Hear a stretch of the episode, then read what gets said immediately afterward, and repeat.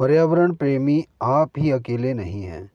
फिर हम क्यों उन्हें भूल जाते हैं जिन्होंने हमें एक नई राह प्रदान की, जिन्हें हम अब प्रेम से लीडर्स कहते हैं। प्रकृति को बचाने में इनका बहुत बड़ा योगदान रहा है और शायद आगे भी यूँ ही रहेगा। नमस्कार दोस्तों, मैं त्रिलोचन सिंह, आपका होस्ट। स्वागत करता हूँ आपके अपने त्रिलोचन सिंह शो में। आज हम तरक्की की उस राह पर हैं जहाँ पहुँचना नामुमकिन था। और ऐसा हमारे नेताओं की वजह से संभव हो पाया है। वो कहते हैं, जैसा लीडर होता है, वैसी ही उसके पीछे चलने वाले होते हैं।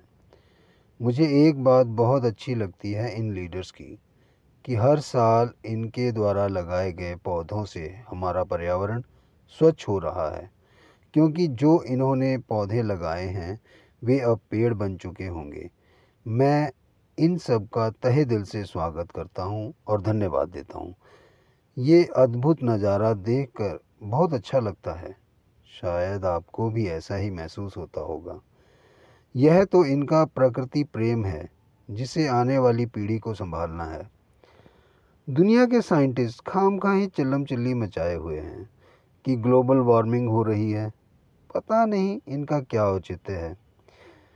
क्यों ये हमें यूँ ही डराते रहते हैं? हमें डरने की कोई ज़रूरत नहीं है, क्योंकि हमारे साथ पर्यावरण को हर साल काफ़ी संजीदगी के साथ संभाला जा रहा है। अगर डेवलपमेंट के कारण कुछ पेड़ पौधे काट भी दिए तो क्या हर साल मंत्री जी पौधे लगा भी तो रहे हैं?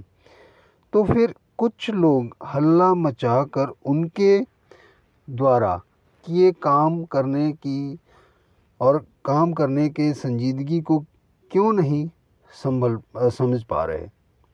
इन लोगों से ज़्यादा सरकार हमारा भला सोचती है।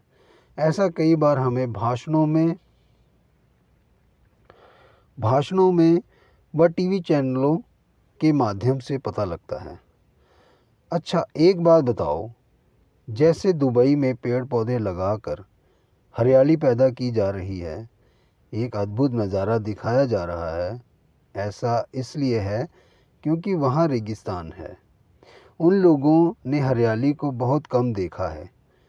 वैसे ही हमने भी तो रेगिस्तान को महसूस नहीं किया।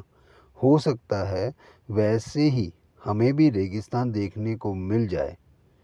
डेवलपमेंट अपनी चरम सीमा पर है और पेड़ पौधों से जंगल बनेंगे और जंगलों से खतरा भी बढ़ेगा।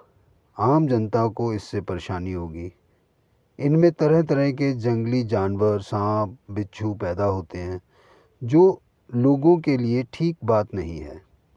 हो सकता है इस खतरे को मंत्री जी ने पहले ही भांप लिया हो और लोक हित में पेड़ पौधों की कमी एक अच्छा डिसीज़न लगा हो। जनता इस ज्ञान भरी बातों को नहीं समझ पा रही हो। और बिना सोचे समझे पेड़ पौधों की रट लगा रखी हो। अब आप इमेजिन करें कि एक शानदार बड़ी सी बिल्डिंग है और उसमें लगे कृत्रिम पेड़ पौधे। बिल्डिंग की शोभा बढ़ा रहे हैं। आहा, कितना सुंदर दृश्य लगेगा। और तो और, इन कृत्रिम पेड़ों का फ़ायदा गंदगी नहीं होगी। गंदगी नहीं होगी तो सफ़ाई के लिए व इन पौधों के रख रखाव के लिए लोगों की कम आवश्यकता होगी, जिससे खर्च कम होगा। देश का कितना पैसा बचेगा? इन्हीं सब कारणों से मंत्री जी की ऊँची सोच का अंदाज़ा लगा सकते हैं और साथ में उन महानुभावों का जिन्होंने उन्हें ऐसा करने की सलाह दी, जो कि उनके एक अच्छे सलाहकार भी हैं। मैं ऐसे महान नेताओं का व उनकी जन भक्ति से बहुत प्रभावित हूँ कि वे अपने इतने कीमती समय से ऐसे जन कल्याण कार्य कैसे कर लेते हैं।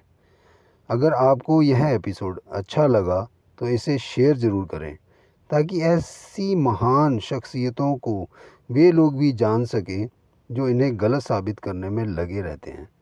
अब मुझे दें इजाज़त। धन्यवाद दोस्तों।